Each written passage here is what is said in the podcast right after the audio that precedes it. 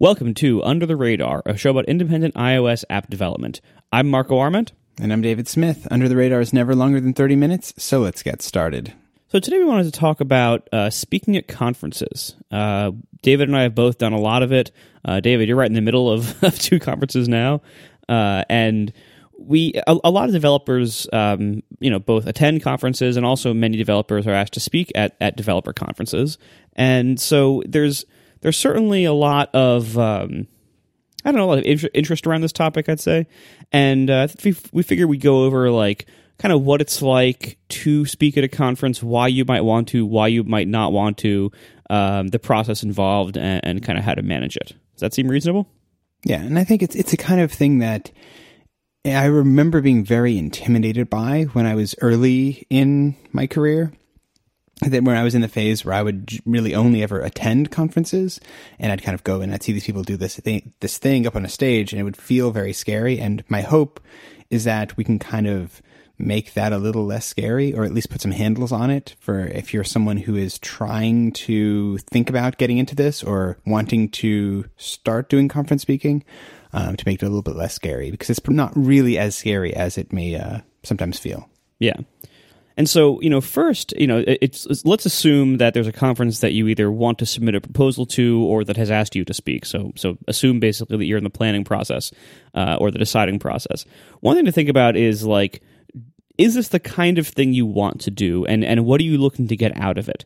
Uh, it is not a a quick or easy process. It is it is not something you can just kind of blow off and and get on with your life. It, it, it takes a lot of time to prepare for a conference speaking, and uh, you know, like I, I mean, I'd say most of my talks, I'm probably preparing for maybe a week ahead of time, like sol- a solid week, and that that might not, that might be spread out across you know more time spans, but it's about a, about a week of work, I would say, for for a good talk. Uh, is that is that about right for you? I'd say so. I mean, I think I probably spend typically two to three days just getting the talk like I want it um, in terms of the structure and the slides and the overall kind of flow of it. And then it's probably another couple of days, this where it starts to become more spread out, um, but of just practicing, of going through and doing it over and over again. And especially depending on how long your conference slot is, you know, so sometimes I, have done conference speaking where I'm only doing, you know, 15, 20 minute talks, um, where rehearsal is a bit easier because, you know, doing a full run through you can do pretty quickly. But I've also done talks where it's 45 minutes to an hour, um, where then the rehearsal schedule gets a little bit longer and more drawn out because if you want to do a single run through, takes you know takes a full hour to, to, to do that run through. But overall, yeah, I'd say it's about about a week if you want to do it well. Um, and I think that is something that I when I was f- first sort of my, my, the first time I ever said yes to doing a conference speak uh, speech, I remember having no real concept of how long it was going to take. I was like, oh, you know, it's the kind of thing. Maybe it's in like I'll spend an afternoon kind of putting it together. Um, and you know how wrong I was about that. I think yep. is, a, is a good thing to say, just because if you don't plan for it in that way and val- and factor that in, whether you can both you know, afford the time for it, and then you know, if you actually just have the ability to do it, um, is definitely something that if you're not f- expecting it, like it's it's easy to imagine that you know the output only if, if, you know in some ways it's even harder when you're just trying to put together a 15 minute talk it seems like that should be really easy but trying to have something that's concise and to the point in that period of time takes way more effort um, than you'd probably even imagine yeah i mean like like one of the places i usually start is by writing out the the bulk of what I'm going to say, kind of like in in like a, an outline format that's kind of like an informal outline. So it's kind of like halfway between an outline and a blog post. Uh, because what the basis of any good talk is some kind of coherent story that runs through it. So you know, a good talk should basically read like like if, if you if you read a transcription of it, it should basically read like a good blog post. You know, like a persuasive essay or a good story or something like that. And so it really helps a lot to write it out uh, you know, even if you're not writing out exactly every word you're going to say, just to at least write out like a, a, a, general overview that is readable so that you can then treat it a little bit like a blog post as you're writing it and be able to edit things, move things around, reframe things in ways that make more sense as a coherent story. Because if you don't do that, and, and so and I've had talks where I've done that. I've had talks where I haven't done that. the ones where I the ones where I just opened up Keynote and just started making slides uh, have always been substantially worse the the ones that I start out like just as the, as a presentation that way, it just always worse. It, it the, my best talks, and I haven't done that many, but ultimately like my, my good talks are the ones where I have written it out basically as as a blog post style of speaking and structurally first, and then gone and made the slides from that point. And this is all to say also that um, you know that that, that you should treat it not as this kind of full waterfall process of like you write it all out, then you make the slides, then you go give them. All of my talks I have edited up until like the night before I've given them. Sometimes the same day I've given them, I'm still editing them because uh, what you realize during rehearsal, which you should you should always rehearse your talks, hopefully even more than once if you have the time uh, before you give them uh, because rehearsing it like by yourself running through it like actually like standing up with a clicker and having your laptop in presentation mode like actually like running through it as you would give it giving it to a room of nobody is incredibly valuable to get a sense for kind of what works what doesn't you know how it flows how it doesn't flow like what parts you stumble over what parts need to be rethought or don't belong or kind of break the rhythm or whatever else, uh, the the rehearsal part of it is invaluable, and I highly highly recommend that you never give a talk that you have not rehearsed uh, if it's this kind of format. And we'll get to whether well, I, I have some nitpicks about this format that I'll get to later, but in the kind of traditional format of you have a person standing in front of a crowd with a microphone and a presentation clicker going through a slide deck and talking, you need to have rehearsed that uh, because otherwise it, basically it shows if you haven't rehearsed it, and it really helps to get out a lot of the a lot of the um, the problems that you you kind of stand them away if you go through some rehearsals and realize what doesn't work and, and edit what needs to, what needs to be edited. Yeah, and I think too, it's what I find is most helpful when I'm preparing some a talk, and I don't quite do the go the road that you do, where you kind of outline it. Like I tend to think it through in my head, and um, it's the kind of thing that once I sign up for a talk, I'll like in the back of my mind for like a month, I'm kind of running through this vague sense of what I want to accomplish. And I think one of the key things that I found is that if I can condense what I'm trying to say to, you know, a few sentences or a one minute kind of overview, like I can kind of get this kernel of like, this is the thing that I want the audience to come away with and I can be very concise and specific about that. Um, I always find that's very helpful for me to prepare a compelling talk. And as I go through my rehearsals, I can kind of judge if I'm going down any dead ends or things that aren't connecting back to that main point. Um, because the reality, I think, too, is as at, like I used to be really scared of public speaking, and and a lot of that was coming from overemphasizing. I think the uh, the reaction that your audience is going to have to your talk that you put all this time and effort into it. And the reality and you kind of you would in, initially i used to think that everyone is going to be like hanging on every word and really thinking about it and, and like internalizing it. But then i started to go to conferences and i realized that I, what i leave with a talk is a general impression far more often than i do like a specific like a detailed understanding or analysis of what someone just said. Like you kind of get this high level, well, that's kind of what they were saying. And if what you want to do as you're preparing it, I feel like is to make sure that that impression that you're going to be leaving someone with is the actual impression that you're trying to leave them with. And so as you do it, if you have this the core thesis that you can kind of compare all of your note slides with, compare all of the little like anecdotes or the lines of thinking you're doing towards, I feel like that makes it a much more compelling thing because everything is just pointing back um, to the same point over and over and over again you know when when you're writing it or when you're thinking about what what it will be like to be to give a conference talk and maybe you're stressing out about it like one of the things that that i that i read i think it was like the there's that one book like about that everybody reads about giving presentations. I've totally forgotten what it is.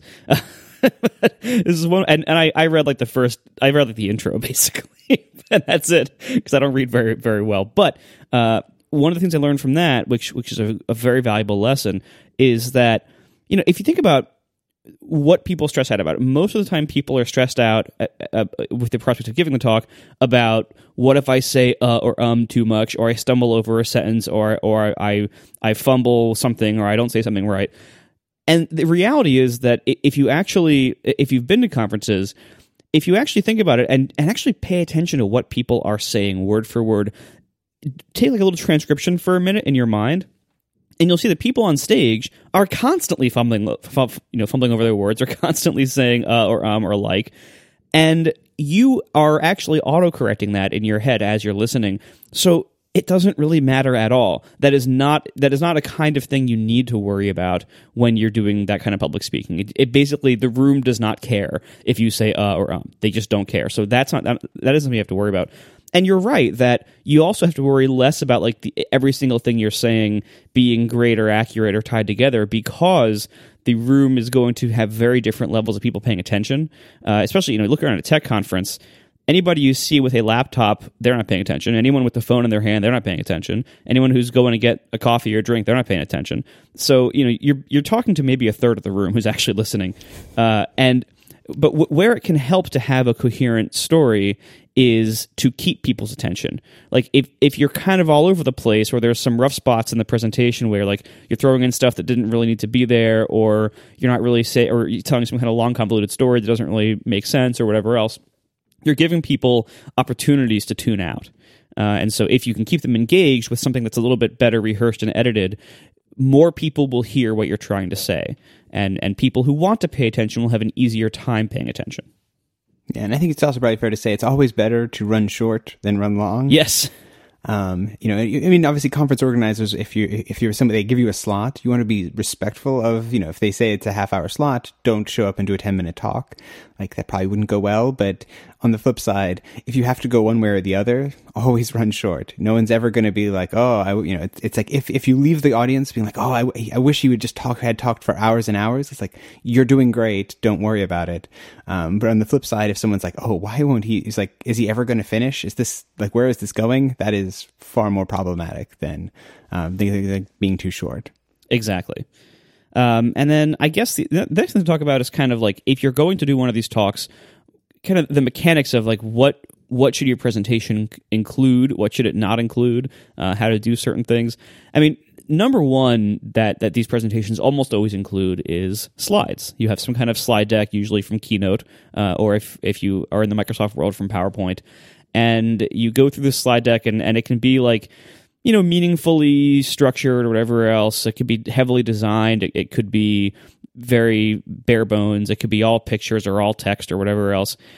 I would say, from my experience making slides, there's always going to be other people at the conference whose slides look way better than mine, and that will make me feel bad. But the reality is that spending a lot of time on your slides, especially the kind of conferences that that listeners of the show would attend or be asked to speak at, you know, a lot of like kind of nerdy ones, spending a ton of time on your slides is a massive time sink that will never end and is probably not worth stressing too much out about. Like, I mean, one of my talks I, I gave at uh, at Çingleton a few years back, I didn't even have slides because I was like I had had a, a bad experience with slides a, at a previous conference, and I said, all right, next next time I do one, no slides. It was totally fine. Like if, you have like a good enough story to speak, uh, and you can keep people's attention well enough by what by just the words, and it's a little bit harder, but it's possible. Uh, then doing it without slides is actually kind of freeing and wonderful. Um, but you know, if you're going to have slides, I would say again for for the people listening to this show, doing like you know geeky and programming t- types of conferences, uh, I would say don't spend a whole lot of time trying to make them the the most incredibly designed slides ever. Keep them very simple. Uh, you know, don't put a lot of text on them. Just keep it keep it simple. You know, you know, single sentences or words. Uh, pictures if you have to show pictures. Uh, definitely don't be reading off of them. You know, simple stuff you can get from pretty much any uh, you know guide on on how to do good presentations. And I think in many ways it reminds me of app design and the way that I have to approach it myself, where I always admire slide decks that are beautiful and really well put together and really clever. But the reality is, in the same way that I'm not really an app designer and I can't make like there's a certain kind of design that I love to look at in an app, but I just can't do myself. I understand that in the same way when I'm designing a keynote deck, I can't make it look pretty in that way. And so all of my all of the presentations I think I've ever given I open up Keynote. I choose the first template, which is a black background with white text. That's very important, by the way, because if you if you you know at, at, any conference you see, like you see the problems when somebody has a white background. Basically, this is being projected by a dim, crappy projector onto a gray wall or or screen. so like anything that that has like a white edge, it's going to be all like you know this blurry white edge, and it's just going to look like a big a big square in the middle of the wall. Like whereas if you have a black background and and white elements, uh, then those elements seem like they're floating in the middle of the wall. Uh, there's you don't see the borders around it basically, uh, and that's why that's why Apple's slide decks are, are always you know like when they're presenting things, it's, it's always black backgrounds with things just kind of floating in the middle. That's why it looks better and it's easier to see for the people in the room. Yeah, and yeah, and then beyond that, I think like just like you said, it's being careful to. I for me, my slides are usually like a short phrase, like two or three words on each slide. They're just there for emphasis. They're not there to convey any information typically. Like every now and then they'll have a slide that's, you know, it's like it's a graph or it's a picture or a diagram where it's supposed to convey information, but otherwise it's just, you know, essentially whatever sentence I'm saying right now, if there's something I want to emphasize, it's on the slide behind me. And it's kind of like, not like a transcript in that way, but it's, if you just went through and listened and looked at the slides. They're just there to emphasize things. Um, but the next thing also I wanted to mention too is it's the importance of if you actually are doing this and you actually like the experience of doing it. So you, you know you signed up, you've built this presentation, um, the actual experience of going and giving a talk. Um, some things to keep in mind. One is you always want to, or ideally, you'd always want to do it not like a run through in the in the venue, but you will, ideally will have your slides on the on the machine that they're going to be run on. You're going to want to have the clicker. You want to stand on the stage and you know just hit next slide a few times. Make sure everything looks good. Make sure you feel comfortable with where everything is. Um, like the worst thing is if you just, you know, at the last minute hand somebody a, a, zip drive, which is kind of amusing, but in conferences are the only situation and I encounter now where I ever have to use like a little USB thumb drive. Yeah. Uh, because that seems to be the universal way of getting conference slides to uh, the organizers. But you hand that to somebody like you don't want to be handing that to them the moment before you step on stage because who knows what's going to happen when they try and open that keynote deck. And so you want to do a quick run through you want to kind of make sure everything's together. And for me, at least I find too that it helps, makes me a little less nervous if I, it's like if the, all of the practical logistic parts are taken care of, that I know, I know where I'm going to be. I know what I'm going to hold in my hand, what kind of microphone it's going to be, for example. Like it makes a big difference in terms of if you are going to have a handheld microphone um, where you're going to have to be aware of keeping that in a you know in a constant place where your mouth is. If it's a lapel microphone, where you have to be careful of how you move your shoulders, because um, if you have a lapel microphone, sometimes you need to be careful that you don't turn your head um, the opposite direction of your shoulders, where suddenly you can you know you, your voice starts to fall off from the microphone, or if it's the really cool ones, the ones that kind of like stick out of your ear and um, come down where you can have a bit more flexibility. But it's a good thing to run through that. And in my experience, if you ask an organizer, hey, I'd love to do a quick run through of my slides. Like, I want to be more prepared. I very rarely will you encounter an organizer who's like, no, no, no, you know, that we can't do that. Like their, their, their goal is for you to do well. And so it's always a good idea to try and do that. Do a quick run through. Make sure you feel comfortable in the space and are confident that everything's going to work. And so you don't have those things weighing on you as you're getting ready to actually do it. All right, so now we're going to talk about uh, basically, you know, things like is it worth doing spe- doing conference speaking and why you might want to in the format, etc. But first, our sponsor, uh, which is always worth talking about. Our sponsor this week is Linode. Go to linode.com slash radar to learn more. Sign up and take advantage of a $20 credit, uh, or you can use the promo code radar20 at checkout. Linode is an amazing web host. They have, they offer a combination of high performance SSD Linux servers spread across eight data centers around the world. They're a fantastic solution for your server infrastructure. Uh, David and I both use them. We've used them for a very long time, way longer than, than they've been sponsoring the show. Uh, with Linode, you can get a server up and running in just under a minute with plans starting at just $10 a month. That now gets you two gigs of RAM for 10 bucks a month. That's incredible. Uh, you can also choose your resource level, your Linux distro, whichever distro you want to have a ton they support, and your node's location and all their data centers right from the manager tool. Uh, Linode servers are great for things like running private Git servers, hosting large databases, running web apps, running a mail server, operating backend services for, for powerful applications like iOS apps, and so much more. Anything you can do with a Linux server, you can do at Linode. With industry leading native SSD storage and access to a 40 gigabit network, you will have all the power you need to get your tasks done.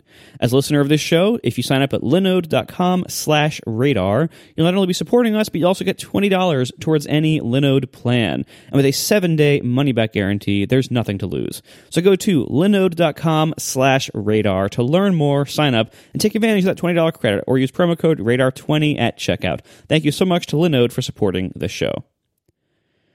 So we've basically talked so far about like if you want to do conference sp- speaking, like how you know some general tips and pointers as much as we can fit into like eighteen minutes of of how to do it, kind of you know how to write and how to how to how to do some technical sides of it. I want to talk a little bit about though um, reasons why you might want to do this at all, and reasons why you might not want to do this at all. Uh, this you know if you if you get to any level of of notability in in a, in a field, uh, especially in the tech field, you, you, are likely to be asked to speak at some kind of event or conference, uh, and and especially you know like in the in the in, the, in our little world of of app and tech people, we have lots of conferences, big and small. Uh, many of them are kind of more commercially run and where the, where the speakers are getting paid a, a substantial amount, um, and the tickets cost a lot of money, and they're usually larger, and they usually appeal to like wide you know wider markets like a java conference or whatever. Um, and then you have a lot of these like smaller indie ones uh, that that i think the ios world has more of those uh, typically where you have like smaller budgets. Oftentimes the speakers are not getting paid uh, either at all or like the, the, you know they might have their travel expenses and ticket covered but no additional money after that or some some small amount like you know under $2000 say. Uh, obviously that it varies for you whether that's considered a small amount but some some something in that range, you know. And so you can you can look at like whether to do this as like basically if you're going to be a professional conference speaker, if you are going to if if you want to speak for money, if if the money is what drives you here, you really need to be doing it a lot. And that's why like the people who speak on conference circuits, they they tend to make a small number of talks and give each one a high number of times. Sometimes they'll give the same talk all around the country or all around the world at different events for like a whole year because that's their business. They make one amazing talk that is applicable to a wide audience in a certain industry, and they go around the world and they get paid good money because that is effectively that, that's their full time job or that is most of their job. Uh, or, and, you know, or you know maybe they use that to build credibility to sell more books or or they write books to increase their speaking fees while speaking. So it's that is a whole career and if you want to do that that is a very different career than being a software developer and that might be well suited to you but i you know you have to decide you know whether that's the kind of career that you want and all the things that come along with it like a lot of travel and things like that. Um, if if that's not your goal if your goal is simply to speak at a conference because it, it might be fun or you want to attend that conference and that's an easy way to attend it uh, or you want to promote something that you're doing like an app you're making that's a very different job. And that in, in that kind of case whether or how much you're being paid is way less important because chances are whatever they're going to offer you is not going to be worth the week plus of work that you're going to lose by by agreeing to do this not to mention you know the, the value of, of whatever stress it might put you through. Um, so the money part of it i think is is almost irrelevant for most people who are in our kind of business because it's not going to be enough money where the money is going to matter to you uh, in, in all likelihood uh, so I would say ignore the money part of it and and really think about like, do I want to do this to promote something or to give back to a conference I've I've loved for years or or to just get better at public speaking or whatever else? Uh, and that's a very different question. And so, like to me, I've actually decided over the last couple years that it is almost never worth doing it for me because I I get so much stress about it and and I I lose so much time to it and that even when I go to a conference to speak at it, I end up not really able to enjoy that conference until my talk is over, which is often at least halfway through it. Uh, and and so it is. and, like all like the the fun like socializing and and and things that happen before my talk i basically don't enjoy or don't even get to attend so i i have recently found that i would rather just do like podcasts and occasional blog posts to get my message out and hardly ever speak at conferences and then just attend conferences because i enjoy them and that way i'm able to enjoy them rather than really do a lot of talks. And that that's why i do almost no talks anymore. What do you think? So i think there's a tricky balance, and I think for sure, I think you're right in the sense that I, I don't do conferences for financial reasons. Like they're they're they're definitely a loss um, part of my professional career at this point. Like that's and going down the route of trying to do it more professionally, where you would actually get reasonable speaking fees and things. It's just a whole other world that I don't really have much interest in. And I think when I was starting out and I had the first time like a conference organizer reached out to me and said, "Hey, I think you'd be a good fit for this conference." Um, I remember it's like I wanted to do it mostly just to so that I would have done it, um, and not in not in like a like a oh look at me I've done it kind of thing, but to eliminate this like the fear of it that. I think public speaking is one of the things that it's so easy to get scared of, to really have genuine, honest fear about. But the only way you can really get over that is to sort of work on it and try it. And if you're well prepared, it's a little, you know, it's less scary than you might expect. And largely, I do conference speaking now just for the purpose of practicing and developing that skill um, to make it easier and better for myself down the road. Um, to give myself opportunities that I may not otherwise have to speak at. You know, there are some conferences that I, you know, have, would have uh, always wanted to go to, for example. And it's like you, you kind of have the goal of like, well, maybe one day I could get to speak at that. And the only way you're going to be sort of good enough to do that is if you have practiced. And one thing I will say is a nice way to start out if you're kind of trying to feel this out for yourself, is it something that's worth it for you? Is it something that you'd like to do? Is to start small. And there's a lot of conferences that are small, like really, like I think of like CocoaConf uh, as an example of this, where it's a, it's a relatively small multi-track conference that is probably able, you know, anyone with who is able to put in some preparation could probably speak at. Or another example is a lot of user groups. Mm-hmm. You know, while conference speaking is a bit more sophisticated, a lot of local you know user groups will have monthly things where someone gets up and talks for 10 minutes, 20 minutes about something cool they're working on and you can kind of get a feel for it. But it is a tricky question to say like is it worth it? Um because i think it's something that you typically are doing for reasons other than strictly rational reasons. Like it's for me it's a lot of it's about conquering a fear and being comfortable doing this so that i don't have this part of my professional um, skill set that i feel like is is you know is isn't there because while the nature of being an independent developer and doing work you know, largely by myself is not that I need to keep work, you know, have tremendous communication skills, but I would feel bad about letting those skills just sort of fall waste. And so overall, I think it is a tricky thing to find that balance. And I think it is very important to understand that it is a huge cost and sink in terms of time that, you know, it all said and done, like uh, I'm speaking at Úll this year and that is a conference that's in Ireland. So, in addition to like a, roughly a, maybe a week's worth of prep, I'm also going to be flying somewhere and dealing with jet lag, and then dealing with jet lag on the way back. Um, in many ways, we had these similar conversations when we were talking about going to WWDC. Like, is it worth it to go to that? Where you know you can kind of get a lot of the the feeling of it without actually going. You can get a lot of the information, but there's something different about actually going. And for me, conference speaking is a great way to kind of get myself to go to more conferences because I feel it's a hard thing to sometimes decide, uh, you know, do I want to pay to travel? Do I want to pay to buy a ticket and be away from my family to attend? It makes it a little bit easier where I feel like I'm I'm accomplishing something by doing that, that I'm getting better at speaking as a result. And typically it's helpful that they pay for the accommodation, the travel, and the ticket. Um, but there's definitely a balance to be struck there between is am I getting enough out of it? And the nice thing about conference speaking is, you know, if, if you really want to do it and pursue it a lot, you can probably find opportunities to do that. If you only want to do it one or two times, you can probably find a way to do that too. Like there's an it's easily scalable up and down uh, between the two extremes.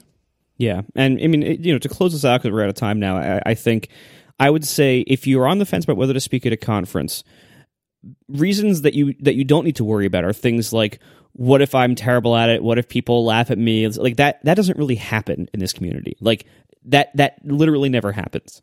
Um, so you don't have to worry about that. I think what you mainly have to worry about is is it worth it to me? And and if you've never done it before, it's it's, it's a good reason. Just do it, as you said. You know, just just try it, just to find out if it's worth it for you. You might find that you love it. You might find that you hate it. But you sh- you should you know if you have the opportunity to try it, try it, uh, and then decide from there. Exactly. And I think that's the right way, way to think about it. Just keep an open mind to it. And it's an important thing to just try. And if, if it doesn't work, that's no problem. But if you've learned something about yourself in the process. All right. Thanks, everybody, for listening. And we'll talk to you next week. Bye.